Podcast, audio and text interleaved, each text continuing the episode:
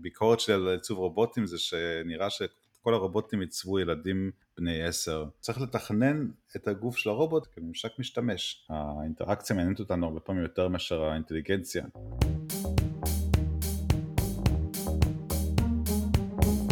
המצב הפוסט-אנושי פודקאסט על טכנולוגיה, תרבות ורוח עם דוקטור כרמל וייסמן.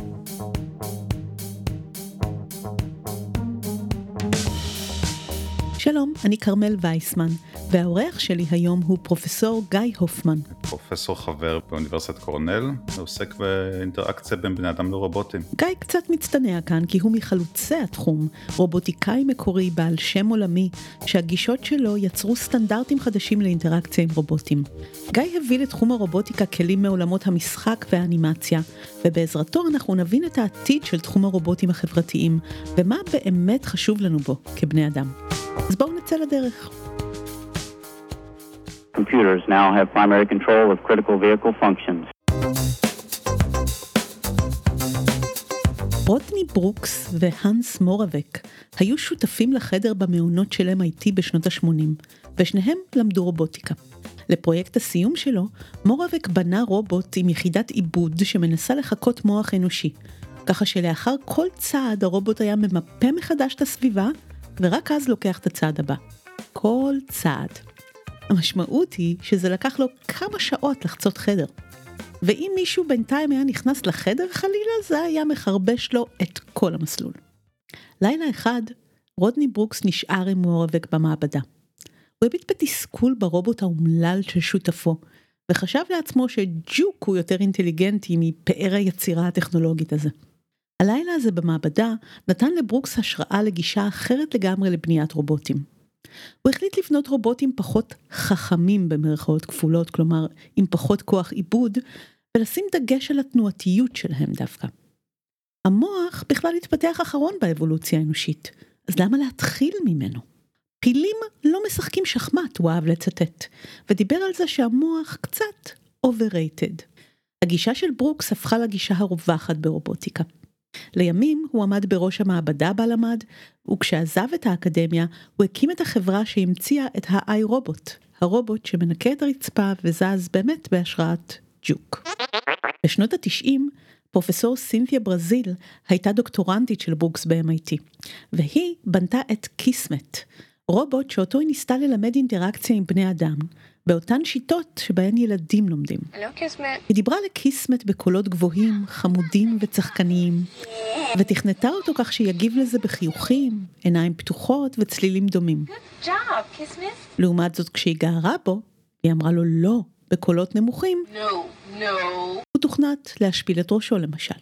אז מבחינת ההיסטוריה הקונספטואלית אני בהחלט אה, בשושלת רודני ברוקס, באקדמיה קוראים לזה אני נכד אקדמי שלו, המנחה שלי הייתה סינתיה ברזיל והמנחה שלה היה רודני ברוקס. סינתיה היא זאת שעבדה על קיסמט בדוקטורט שלה וזה היה בעצם הפעם הראשונה אני חושב שהסתכלו על העניין של רובוטים כאמצעי אינטראקציה ותקשורת ויותר להסתכל על האינטראקציה בין בני אדם לרובוטים, אני חושב שפה היא הייתה חלוצה יותר ממנו ואני עבדתי במעבדה שלה ממש מתחילת דרכה שהיא פתחה את המעבדה. הכנס הראשון בנושא היה בשנה הרביעית של הדוקטורט שלי. הגעתי לרובוטיקה בתואר שני שלי באוניברסיטת תל אביב שבו עסקתי בראייה ממוחשבת, המנחה שלי פרופסור חזי ישורון קיבל רובוט מאיזשהו תורם וביקש ממני לעשות איזשהו דמו של Computer Vision, של ראייה ממוחשבת על, על הרובוט הזה.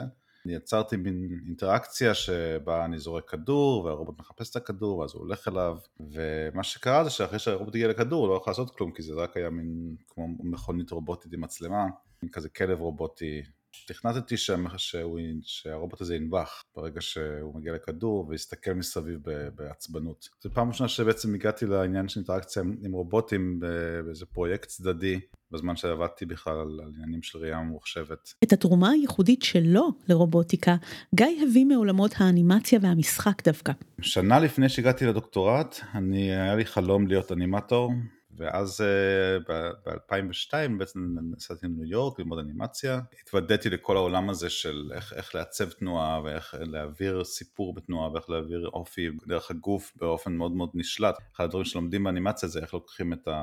כל פוזיציה וכל תנועה ויוצרים איתה איזשהו סוג של אופי או של של דמות. לא סיימתי את הלימודי האנימציה, בעיקר כי נגמרו לי כל החסכונות שבאתי איתם לניו יורק תוך שנה. לא היה לי כסף לסיים את השנה השנייה, אבל אז בדיוק קיבלתי הודעה מ-MIT שאני יכול ללכת, שהתקבלתי לדוקטורט אצל סינתיה ברזיל.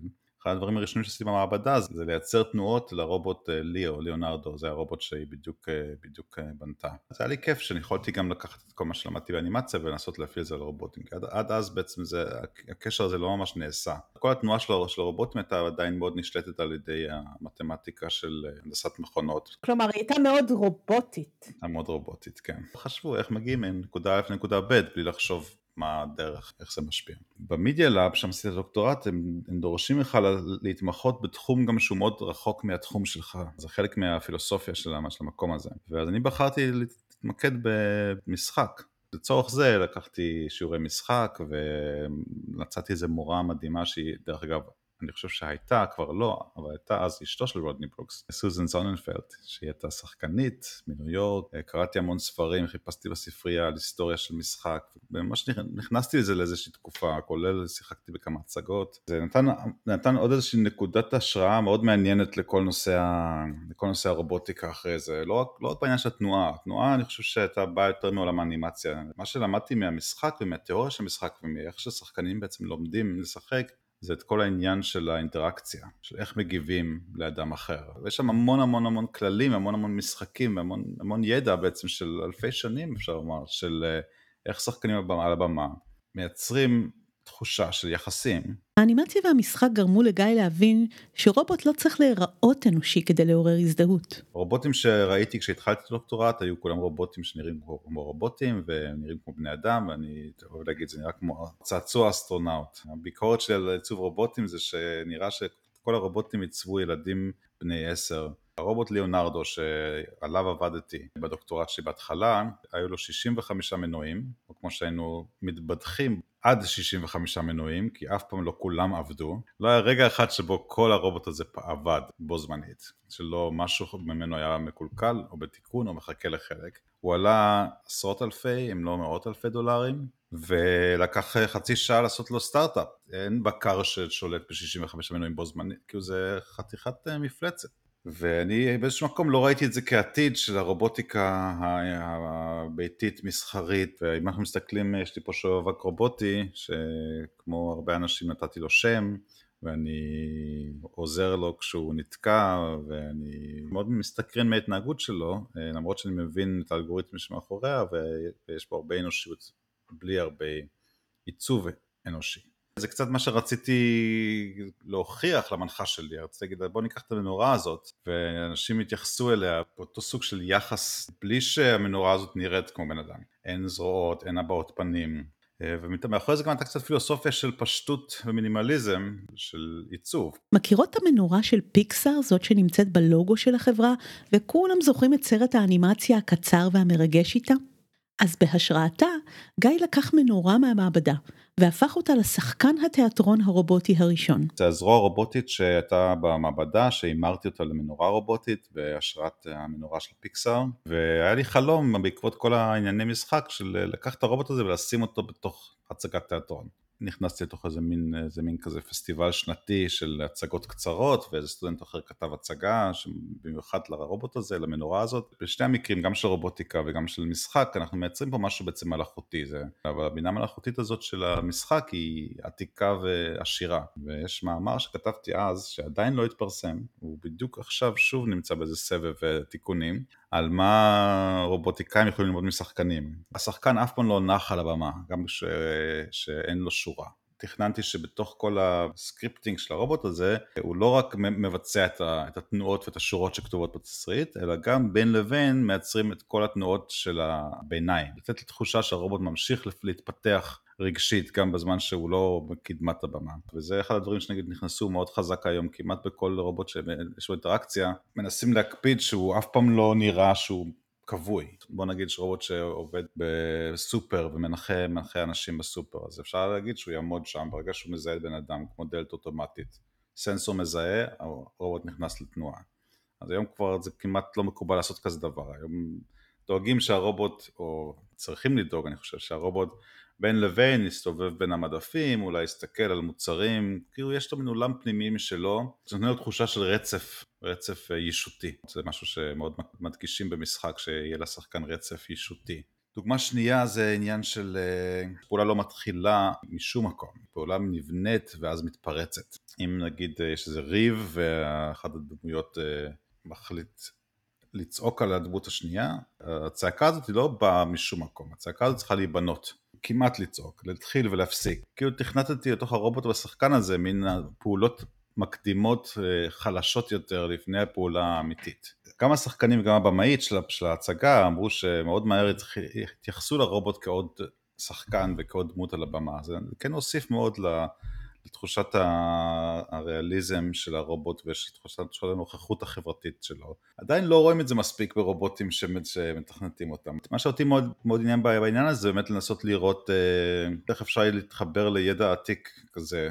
האנושות יש לה המון המון ידע מפוזר במקומות לא צפויים. בנוסף לכישורים שלו שהוזכרו עד כה, גיא הופמן הוא גם נגן פסנתר מוכשר. אז בפוסט דוקטורט שלו הוא יצר רובוט שמנגן ג'אז. אני הגעתי לעשות פוסט דוקטורט אצל גילי ויינברג, גילי ויינברג באטלנטה ב Georgia Tech, הוא Mister Musical Robots, הוא פחות או יותר המציא את התחום, אה, והוא בדיוק בנה רובוט שמנגן על מרימבה, שזה מין קסילופון עץ גדול אה, של קונצרטים, ואני מאוד התעניינתי אז בעניין של אינטראקציה, אז אני רציתי לחשוב על אלגוריתמים של בינה מלאכותית של, שמאפשרים לנגן ג'אז באינטראקציה אה, בזמן אמת. מה שהיה לפני זה ברובוטים מנגנים זה באמת העניין כזה של שאלת תשובה, מנגן משהו ואז הרובוט עונה עם משהו שהוא רלוונטי ומתאים וזה גם מבריק, אותי נורא עניין בו זמניות של נגינה, זה הפרויקט שלי, בו זמניות של נגינה, כי זה נראה לי מטאפורה מעניינת לבו זמניות של אינטראקציה. אם את מתחילה לדבר באמצע שהבוט מדבר, זה לא יכול להיות ששניכם תסיימו את המשפט ותשתמשו ב overlap הזה בשביל אה, לכוון את השיחה. אז אותו דבר גם בתנועה של רובוטים, אז אני חושב שזה אתגר נורא מעניין לנסות לעשות רובוט שיכול לנגן ביחד עם בן אדם. אז עסקתי המון בניתוח המוזיקה, ניתוח הקצב, איך אפשר מתוך זה לתת לרובוט הזדמנות לנגן באופן ש, שמתאימה למה שהבן אדם מתכוון, הרובוט מתאים את עצמו כל הזמן לרעיונות של הנגן האנושי וגם אבל נמצא איתו בתוך הגרוב תוך כדי. פרויקט מאוד מורכב ומאוד מעניין. הייתה הופעה באטלנטה ניגנתי, הרובוט ניגן, יש וידאו של זה, הרובוט, אה, הצלם קלט את הרובוט מקרוב, אבל הקהל בקושי ראה את הרובוט, הוא ראה כלי נגינה ומשהו קורה ליד הכלי נגינה, לא ברור. קצת הקטע הפרפורמטיבי התפספס שם. ואז אלא חזרנו חזרה, אמרנו טוב הרובוט צריך uh, להיות יותר נוכח על במה, אז uh, נוסיף לו ראש, אז היה איזה ראש אחר שהיה בג'ורג'ה טק, זה היה ראש שהוא נראה מאוד אנושי, מאוד התנגדתי לרעיון ואמרתי נעצב לו ראש שמתאים לכלי, כי הוא יהיה מין מקל נגינה ענק, ואז הצבנו לו את התנועות, רצינו לעשות משהו שבסופו של דבר יהיה באווירת ג'אז, אני לא יודע איך להסביר את זה, משהו שהוא יהיה קצת uh, סנובי וקצת uh, מתנשא וקצת קול ואז אה, עשינו עוד כמה הופעות, אה, וידאוים והופעות עם הרובוט הזה, עם הראש, והראש הזה הוא הגיב למוזיקה, או הראה את התכוונות מוזיקלית לפני שהוא ניגן. זה היה יותר מין, מין אמצעי תקשורת מעבר, ל, מעבר לבינה המלאכותית של האלתור. והוא תפס את כל התשומת לב, זה היה די, די מטורף, היה שם אה, שנה של אה, מחקר אה, בינה מלאכותית של אלתור ומוזיקה ואיך, מנג... מה מנגנים ואיך מנגנים וכל זה, ואז היה חודש של עיצוב אנימציה של הראש הזה שנראה שהוא נהנה מהמוזיקה, אבל התהודה הייתה בדיוק הפוכה, אנשים מאוד מאוד התפקסו על הראש. התנועתיות של הראש הרובוטי הזה הייתה כל כך מעניינת שהאייטם הזה אפילו הגיע לתוכנית הבידור של סטיבן קולבר, שצחק על זה שגם לאחר מרד הרובוטים וסוף האנושות, עדיין יהיה בעולם מישהו אחד שיעמיד פנים שהוא אוהב ג'אז. בקטע הזה של קולבר הוא אומר, אה, אה, הרובוט הזה מנגן ג'אז, אבל יותר מעניין, הוא גם נהנה מג'אז. He's been programmed to dig it too. bobbing his head to the beat and checking in with his fellow players. אז קודם כל יש פה שני דברים. אחד, כשזה יותר מעניין שהוא מזיז את הראש לפי הקצב, מאשר זה שהוא יודע לאלתר, שזה הרבה יותר קשה, כל אחד יודע להזיז את הראש לפי הקצב, ורק מעטי מעט יודעים לאלתר. והדבר השני הוא שהוא לא אמר שהוא מזיז את הראש לפי הקצב, הוא אמר שהוא נהנה מהמוזיקה. הוא עושה את הקפיצה הזאת לאיזושהי האנשה נוספת, שיש לרובוט הנאה ושהוא נהנה מהמוזיקה הספציפית הזאת. שוב, אין, לנו, אין לי מחקר על זה, אבל אני יכול להגיד מהתגובות שהם מקבלים, העניין של הראש שמגיב למוזיקה יותר עלה לתשומת הלב של אנשים מאשר זה שהוא מנגן ויודע לנגן טוב וקצת אה, מאכזב, קצת מצחיק, קצת מלמד כמה שהאינטראקציה מעניינת אותנו הרבה פעמים יותר מאשר האינטליגנציה. זאת נקודה חשובה, זה אולי המסר של הפרק הזה.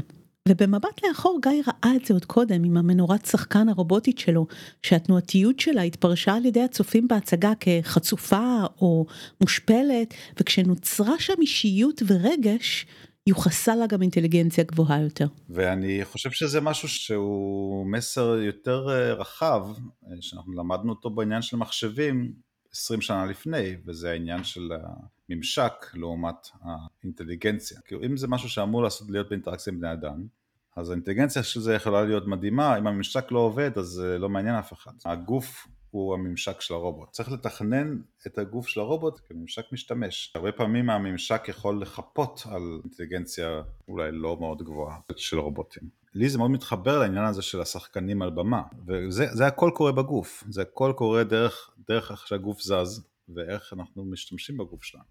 ואז כמעט כבדיחה אמרתי לגיל ויינברג, אמרתי לו בוא נעשה רובוט שרק מקשיב למוזיקה ולא מנגן בכלל. בוא נעשה רק רובוט שמקשיב למוזיקה, שזה אחד הדברים הבאמת מפגרים. ואז אה, הצבתי את, אה, את, את הרובוט הזה שנקרא שימי, והרובוט הזה הוא תוכנן שוב לזוז למוזיקה, אז הוא מניד את הראש קדימה ואחורה, אבל בגלל שהאוזניים הן לא סימטריות, נראה שהאוזניים מתכווצות ומתרחבות אה, מקדימה. וזה אולי הדוגמה המובהקת של אה, לעצב רובוטים לפי התנועה. לא צריך לקחת רובוט ולעצב אותו כאילו שהוא עומד, ואז לקחת אותו ולנסות להפעיל אותו בדרכים מעניינות, אלא צריך לעצב אותו עם המחשבה של התנועה, עם חשיבה של תנועה מלכתחילה.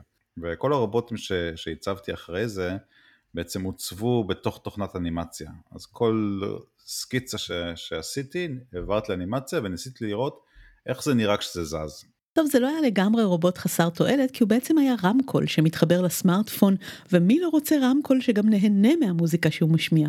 לדעתי זה היה גאוני, ואני הייתי רוצה רמקול כזה אפילו עכשיו. היה סטארט-אפ, הייתה השקעה, היה מפעל, אפילו היינו נבחרנו להיות בטק קראנץ', דיסרפט על הבמה בסן פרנסיסקו עם הסטארט-אפ הזה ב-2013 או 2014. היה שם ניהול אה, די כושל, הרבה גורמים, אה, כולל זה שאני בדיוק התחלתי בקריירה שלי, בקריירה האקדמית, ואני כבר חייתי חזרה בארץ, אה, ואיכשהו לא הצלחנו לנסות להפוך את זה למוצר. הסטארט-אפ הזה לדעתי היה קיים איזה שנתיים. תשמע, לדעתי זה לא נגמר. אה, אתה מאוד הקדמת את זמנך בנושא הזה, והשוק עוד לא בשל לזה אפילו, רק מתחיל להיות בשל לזה.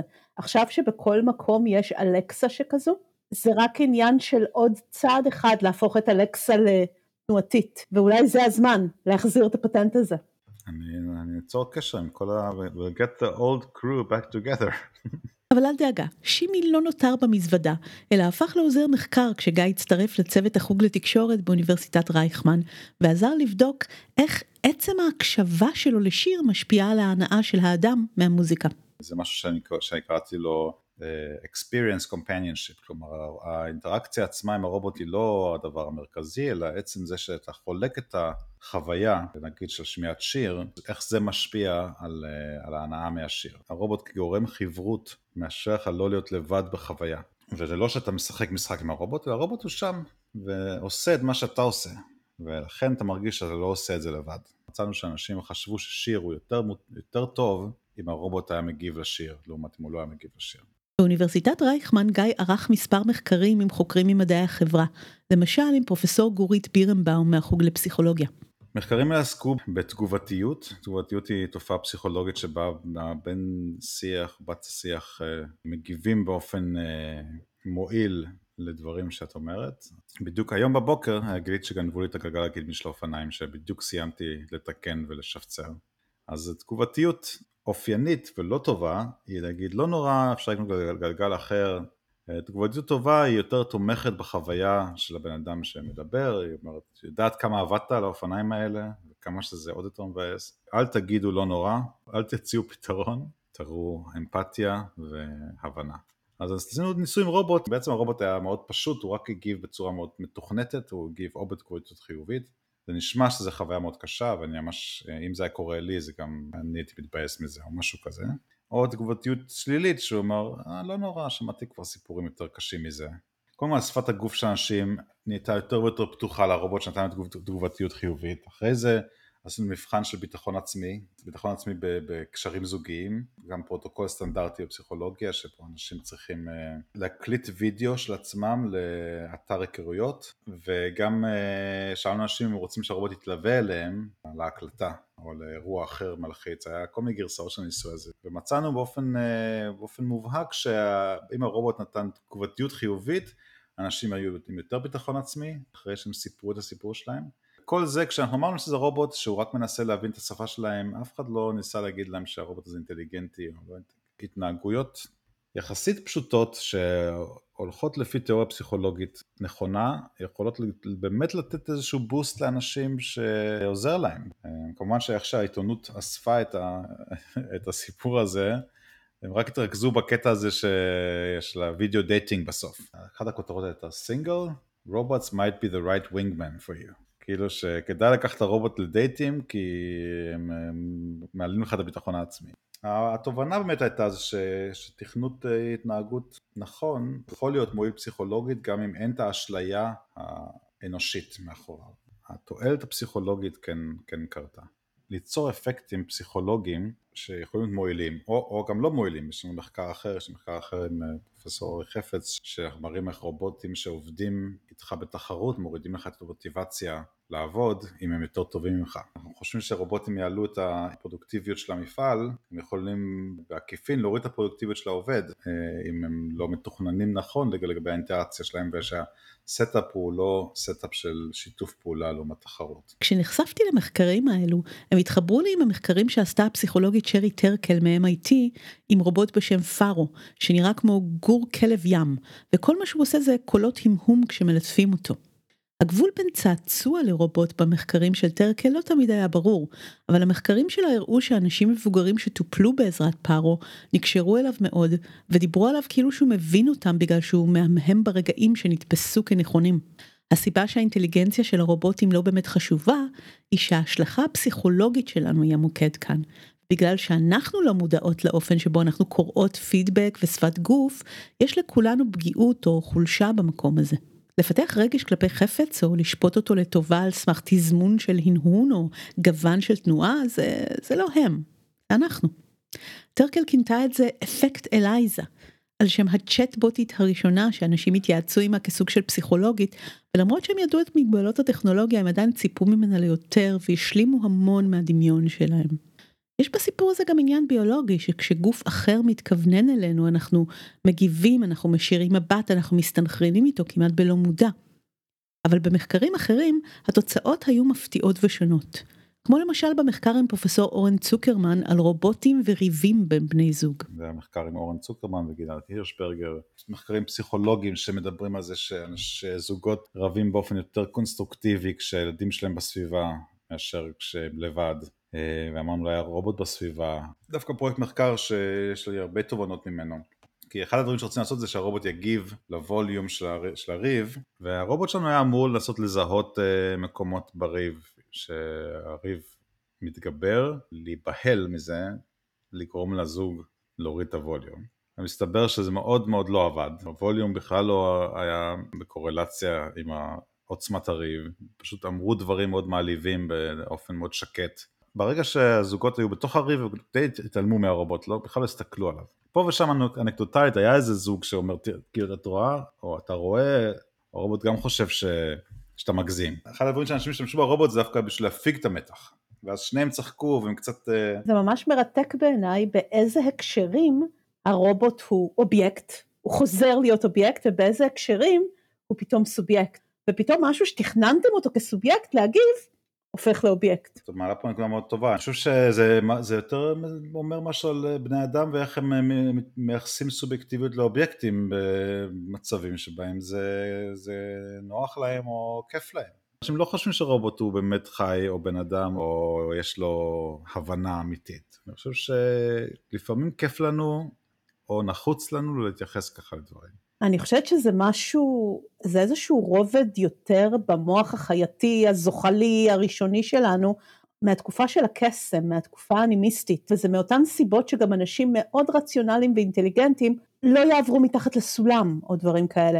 יש איזה משהו, כשמשהו נע, כשמשהו מגיב, הרובד הזה מתעורר ואתה מתפתה to entertain the possibility. אותי מאוד מעניין דווקא מה שאת אומרת על הצד האנימיסטי והצד המיתי אה, והיחס שלנו לאובייקטים ואני חושב שהרובוטים הם אה, מאפשרים לנו באמת לחקור את הגבול הזה. איפה הרובוט הזה נמצא בין המיקרופון לבין בן דוד שיש לי? אני חושב שזה יותר בא בעולם, בעולם המשחק במובן של play לא acting אנחנו אוהבים, אה, אוהבים לדמיין דברים, אנחנו אוהבים, אוהבים להעניש חפצים. כשבסוף צריך לקבל החלטות אז מבינים שמדובר באיזשהו חפץ הוא יותר נמוך בהיררכיה מאשר יצורים חיים. פיטר קאן, חוקר שאני מאוד אוהב באוניברסיטת וושינגטון, הוא הסתכל על, על ילדים שהייתה אצלם איזושהי דרגה של, של רחמים בין אה, בובת כלב שהיא רק בובה לבין רובוט כלב לבין כלב אמיתי.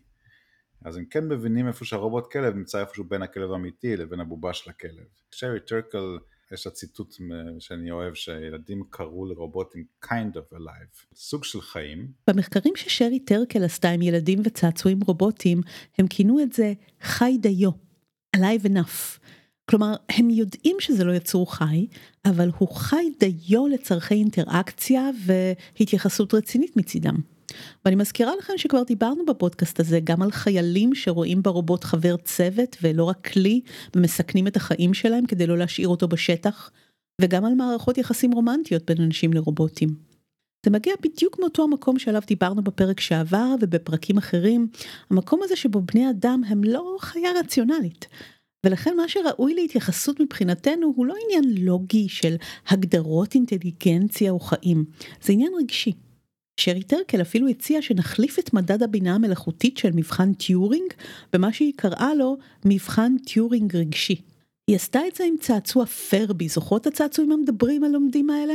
כשהיו הופכים את הפרבי הוא היה בוכה, והיה אומר שכואב לו ומתחנן שיהפכו אותו חזרה. גם ילדים וגם מבוגרים שידעו בוודאות שמדובר בצעצוע שלא באמת חש כאב, נשברו מתישהו, די מהר, והפכו אותו חזרה. כי זה לא עליו, זה עלינו. זה מקריפ אותנו לחשוב שאנחנו אכזריים, והשפה והבכי נוגעים בנו רגשית ומתקשרים לחוויות שלנו. אז חי מספיק זה בעצם משהו שמסוגל לעורר בנו תגובה אתית גם אם אין לו חוויה סובייקטיבית. אנחנו לא נבעט ברובוט כלב בגלל מי שאנחנו ולא בגלל מה שהוא. ונראה שגם אינטליגנציה היא משהו שאנחנו משליכים על דבר בתגובה לתנועתיות ואינטראקציה, יותר מאשר שהיא תכונה של אותו הדבר. לי יש המון אה, היסוס, או לפחות מחשבה מרובדת, לגבי כל העניין של רובוטים חברתיים לפתרון של בדידות. אני בבורד של חברה שמפתחת רובוט כזה, Intuition Robotics. אני חושב שאתם צריכים להבין את הפסיכולוגיה ואת האנושיות שנמצאת בתוך זה, ולנסות לקלוע לצדדים החיוביים שלה. אני לא בעד ולא נגד רובוטים. בכל המחקרים שעשיתי ובכל העבודה שאני נמצא בתוכה ב-20 שנה האחרונות, מעניין אותי להבין את האינטראקציה הזאת. אה, לנסות ליצור טכנולוגיות שהן תומכות בערכים האנושיים שאנחנו רוצים לקדם ולכן חשוב להבין מה, למה מתכוונים כשאומרים שהרובוט שונא אותי, מה זה אומר שמישהו חושב ככה או מרגיש ככה. בפרק 10 עם ניה ארליך הזכרנו בקצרה את הנטייה לעצב רובוטים כחמודים כדי לעמעם את טכנולוגיות המעקב או מאפיינים אחרים מפחידים שיש להם. ניה דיברה שם על מושג העל-ביתי, ה-uncanny של פרויד, ועל התובנה של הרובוטיקאי היפני, מורי, שככל שננסה לעשות רובוטים בעלי מראה אנושי יותר זה דווקא ייצור רתיעה. השיטה של גיא להתרחק מהמראה האנושי, אבל להכניס אנושיות דרך הגוף, יכולה לדעתי לעקוף את המכשול הזה. אבל גיא טוען שרובוטים חברתיים מעוררים סוג חדש של על-ביתיות. על-ביתיות חברתית. ה-social uncanny, חלק ממנו יצא ממחקר שעשינו עם אוכלוסייה מבוגרת, אה, שוב עם אורן צוקרמן, עשינו מחקר עם אוכלוסייה מבוגרת אה, בשנות ה... הייתי אומר 70 פלוס של חייה, שרצינו לקבל את, ה... את חוות הדעת שלהם על רובוטים מסייעים. הייתה שם הרבה התנגדות, אמרו טוב אולי לאנשים זקנים אבל אני לא מרגיש כל כך זקן וחשבו שעצם הרובוט עצמו הוא לוקח מהם עצמאות, מתנשא עליהם, לא, לא הרובוט אלא חשיבה שהם צריכים רובוט כזה ואני שם טענתי שרובוטים גם עצם זה שהם מנסים להיות חברתיים, אם יותר מהם מנסים להיות חברתיים אנחנו בעצם מבינים שהם לא חברתיים ולכן החברתיות שלהם יוצרת על ביתיות חברתית היבטיות אינטראקטיבית. מה בעצם זה מעורר בנו שאיזשהו יצור מנסה להיות חבר שלנו, שהיצור הזה באופן ברור הוא מכונה. הידע שלנו שהיצור הזה הוא לא ייחודי, שאם לי יש ג'יבו, יש איזה רובוט בבית, לעוד מאה אלף אנשים יש את אותו רובוט בבית, שהרפליקציה שלו מעורר בנו איזה משהו שהוא על ביתי, ופה חזרתי קצת למאמר, למאמר על הביתיות של פרויד, ש, שמדגיש דווקא המון את העניין הזה של רפליקציה. יש משהו לא, לא טבעי ב... שכפול של משהו שהוא מאוד קרוב אלינו רגשית. מכירים את שלושת חוקי הרובוטיקה שכתב אייזיק אסימוב? אז לפני שנתיים פרק פסקואל כתב ארבעה חוקי רובוטיקה חדשים נוספים שמעודכנים לימינו. החוק הראשון ממש רלוונטי למשל למה שקורה בחודש האחרון סביב טכנולוגיות ייצור הדימויים והטקסטים. הוא אומר, רובוטים ובינות מלאכותיות יהוו טכנולוגיות משלימות לבני אדם ולא תחליף להם. חוק חשוב אחר קשור לשקיפות. רובוטים ובינות מלאכותיות תמיד יציינו את זהות היוצרים, המפעילים והבעלים שלהם.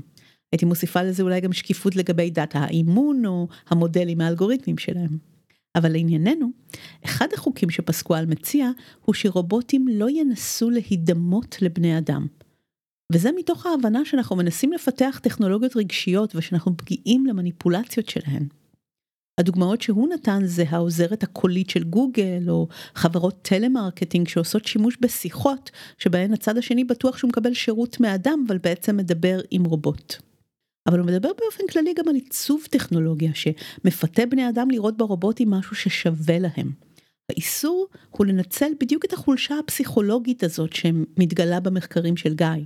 אבל דווקא כמי שתרם כל כך לתחום הזה, גיא סקפטי לגבי היכולות של הרובוטים והבינה המלאכותית בתחום האינטליגנציה הרגשית. הבינה המלאכותית היא לא מאוד טובה ברמות הרגשיות העדינות ומדויקות שצריך בשביל אינטראקציה אינטליגנטית. אני מאוד ספקן לגבי היכולת של בינה מלאכותית להבין את הניואנסים הרגשיים שלנו באמת. לדעתי אנחנו רואים היום מאוד את הגבול של היכולת של למידה ממוחשבת ובינה מלאכותית אה, לגבי דברים שהם יותר רגשיים, יותר חברתיים, יותר עדינים ונפשיים, והפנטזיה הזאת שבאמת יהיה איזשהו אלייזה שגם יבין את הניואנסים, לדעתי לא מציאותית היום. אני בספק אם מישהו היה יכול לעשות סנסור שבאמת יזהה מתח בין בני זוג.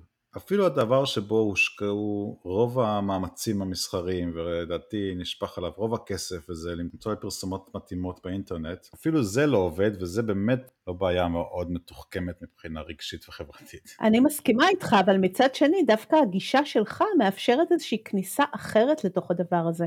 זה עניין של הגדרה איך אתה תכנתת התנשאות או עיצבת התנשאות מה משדר התנסות, אתה גם לקחת את המשחק ואת האנימציה ונעזרת בזה כדי לתרגם איכויות שהן מאוד לא קומפיוטבול לאיזשהו סימן קריקטוריסטי שעובד.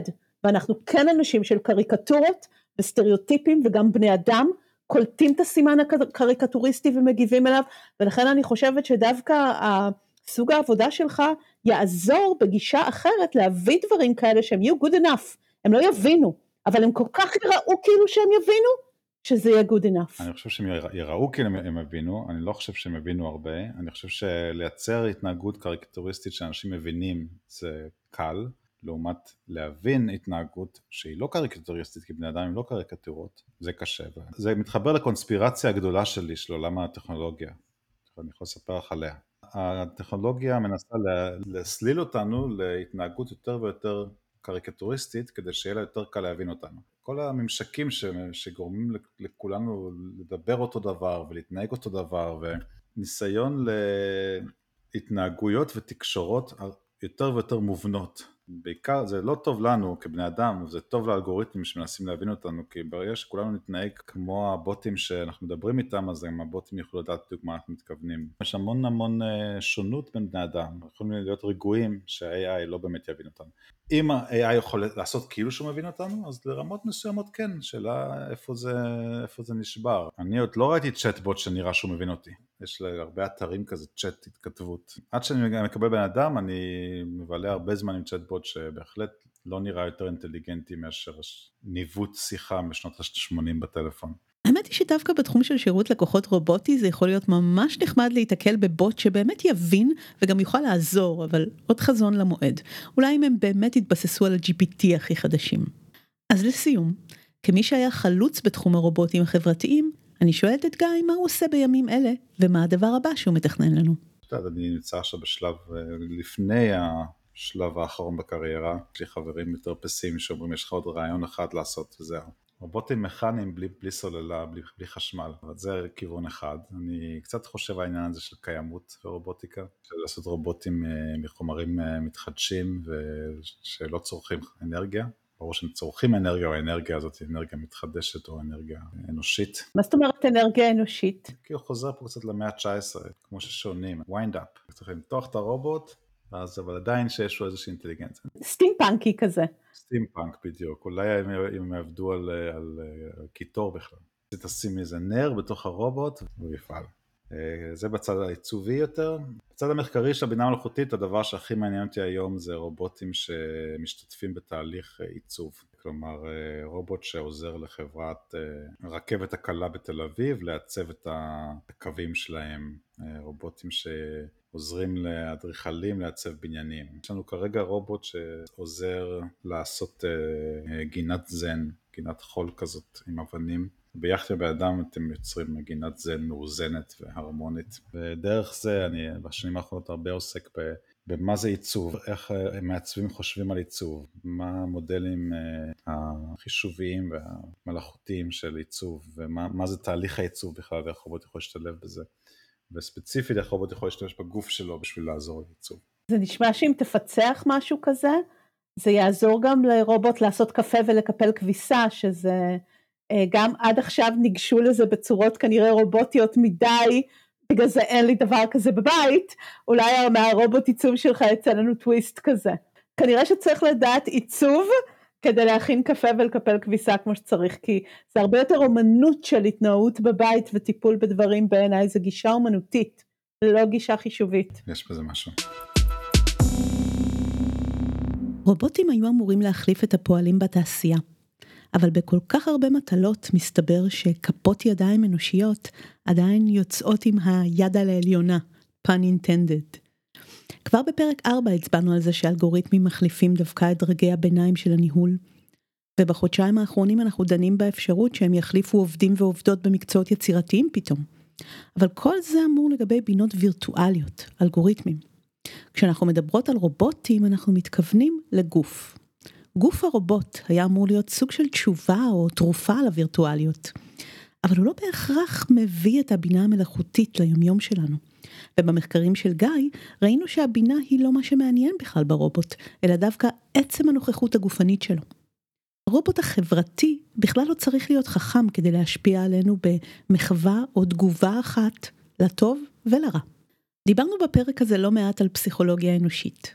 וזה מעניין שדווקא התחום הטיפולי הזה, שבו נדמה שכל כך חשוב שיהיה מולנו אדם אחר, ואולי זה המקצוע האחרון שאתם מדמיינים מוחלף על ידי מכונות, דווקא כאן הופיעה אלייזה, הצ'טבוטית הראשונה שהייתה מעין פסיכולוגית, ודווקא כאן יש פרוטוקולים כל כך ברורים וברי תכנות, שבהם רובוט עשוי להצליח לשקף לנו ולהניע אותנו לשינוי במידה זהה לאדם אחר אם לא טובה יותר לפעמים.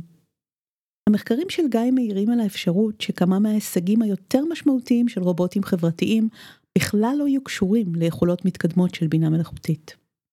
ואפרופו המחשבות של גיא על רובוטים מבוססי אנרגיה מתחדשת, בפרק הבא נדבר על העתיד של מקורות אנרגיה חדשים ועל מחשוב קוונטי. אם אהבתן, אשמח אם תמליצו על הפרק ועל הפודקאסט בכלל לחברים וחברות, ונשתמע בפרק הבא.